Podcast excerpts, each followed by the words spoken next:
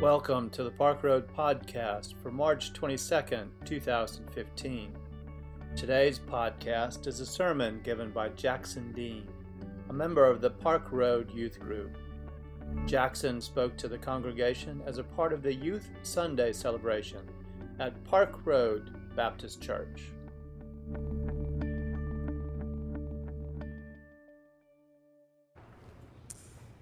Joey presented me with the scripture for this week, I was delighted.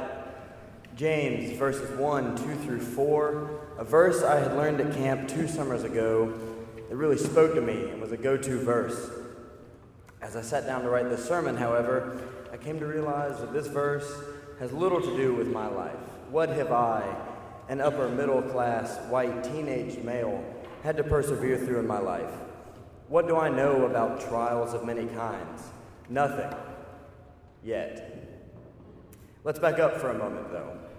Let's talk about camp two summers ago. I was 16 in the middle of the summer before my junior year. I had been to a boys' camp called Camp Rockmont, and this was my last year to go to camp. The program in this last year was different than the other two week sessions, however. It was designed as a bridge program to prepare us to grow up, to get ready for the real world. It was called the Catalyst Program, in hopes that it would speed up or catalyze our growth. This was the two week wilderness free camp, free of technology and anything like it. We pinned our own letters, stamped them and all. For many of us, it was our first time sending postage. there were no phones, no iPods, no computers, no TVs, just nature. I loved it. In those two weeks, camp had a theme. We were told time and time again Stay where your feet are. What a powerful message. For almost all of us in the Catalyst program, this was really the first taste of real life. And it took many of us a long time to grasp the concept of staying where our feet were. One of the trademarks of the Catalyst program was that our counselors would not tell us what was coming next. We would ask questions every day like, Hey, Rob, what's for dinner? Hey, Scott, what are we doing this afternoon? Jay, what am I packing my bag for? And they would respond eagerly, I bet you can't wait to find out. Just stay where your feet are, and everything will be okay. So each day we'd wake up, tell ourselves, today is going to be a good day. And then we would meet with Dan.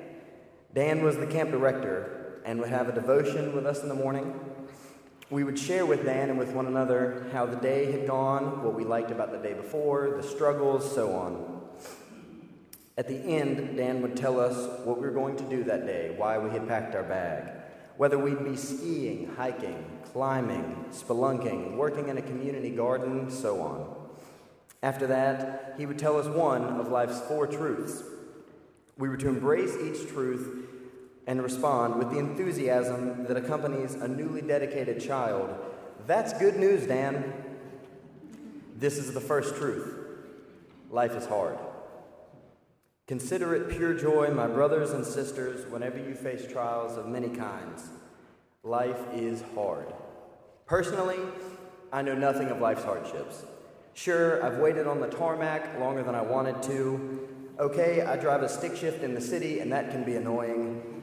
Sometimes dinner isn't ready right when I get home, Mom, and I have to take out the trash. But I know nothing of real hardship. I can't imagine not knowing where my next meal will come from. I can't imagine what it's like for the mother that I met in Room in the Inn who has to prepare her son who has special needs for the day ahead. I can't fathom what it takes to get out of bed each day knowing that the next five hours in school I'm going to be berated and hated on for something out of my control, whether that be sexual orientation, personality, disability, or what have you. Yet through all this suffering, we have to persevere because James tells us the testing of your faith produces perseverance so that you may be mature and complete, lacking in nothing. Is my life hard? No, not yet. The second truth you are not in control. Consider it pure joy, my brothers and sisters, whenever you face trials of many kinds. You are not in control. This I know more about, but more than nothing is still only a little bit, so I won't call myself an expert. On a handful of occasions, I've had bad things go beyond my control. I couldn't control the weather when we were supposed to play Butler AB. I can't control the choices that other people around me make. I can't control how many youth show up on Sunday nights. But James doesn't tell us, consider it pure joy, my brothers and sisters, whenever you face trials of your own choosing. What I do know in my personal experience is that some people have it far worse than me because nobody chooses which family they are born into. Many people can't control job cuts or branch closings. Nobody can choose to have a child die. Nobody would choose any of these horrific things to happen to them, but they happen nonetheless. In a commentary by David E. Garland, he says Christians will face trials, bad things will happen to good people, including the people of God. Have I been out of control? Not really. Not yet. The third truth of the four you are not special. I'm sure many of you have seen the commencement address that went viral on YouTube in June of 2012 entitled, You Are Not Special. In it, the principal of Wellesley High School congratulates his graduates who are moving on, but he leaves them with a rather unusual message You are not special. In his speech, he says, even if you are one in a million, on a planet of 6.8 billion, there are roughly 7,000 people exactly like you.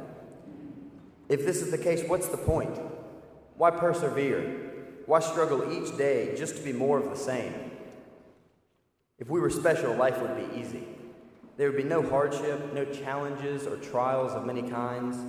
We couldn't possibly be out of control if we were special, because everything would go our way. But you are not special. Everything in my life has led me to believe that I am special. Nothing has gone wrong. No hardships have fallen on me. I've never been completely out of control. Not yet. The fourth and final truth you are going to die.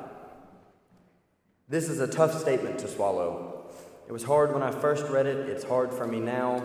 I can only imagine how hard it will be when I am old. Accepting our own mortality is seemingly the genesis of our trials of many kinds that James speaks of. We know that we only have so long on this earth, and difficulties and hardships are only preventing us from truly living out our lives to the fullest. But would our lives truly be full without hardship? If we didn't struggle, would life be worth living? James tells us that the testing of your faith produces perseverance.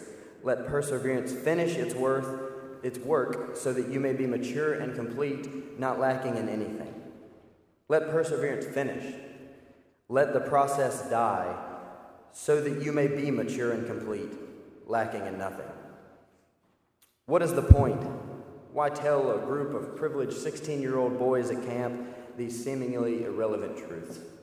Why would Dan drill James 1, 2 through 4 into my head when I had no need for it at the time? Why is it that the verse I left camp remembering and reciting was that verse? Because he knew. He knew that I would need it later on. He knew I would need a go to verse, something in my back pocket. He knew that times would get tough, that life would get hard, that things would get out of my control, that I would die. He knew that it was important for me to memorize James 1 2 through 4, because when times get hard, I would need a verse to fall back on. I would need the Word of God to guide me and give me hope. He knew that the testing of my faith would produce perseverance, which would finish its work and leave me complete, not lacking in anything. Did I need James 1 2 through 4 now? Then? Do I need it now? Do you need it now? Maybe not. Yet. Thanks for listening today. We invite you to learn more about Park Road at parkroadbaptist.org. Park Road is a progressive faith community located in Charlotte, North Carolina, encouraging independent thought, community service, social justice, and interfaith understanding. Grace and peace to you.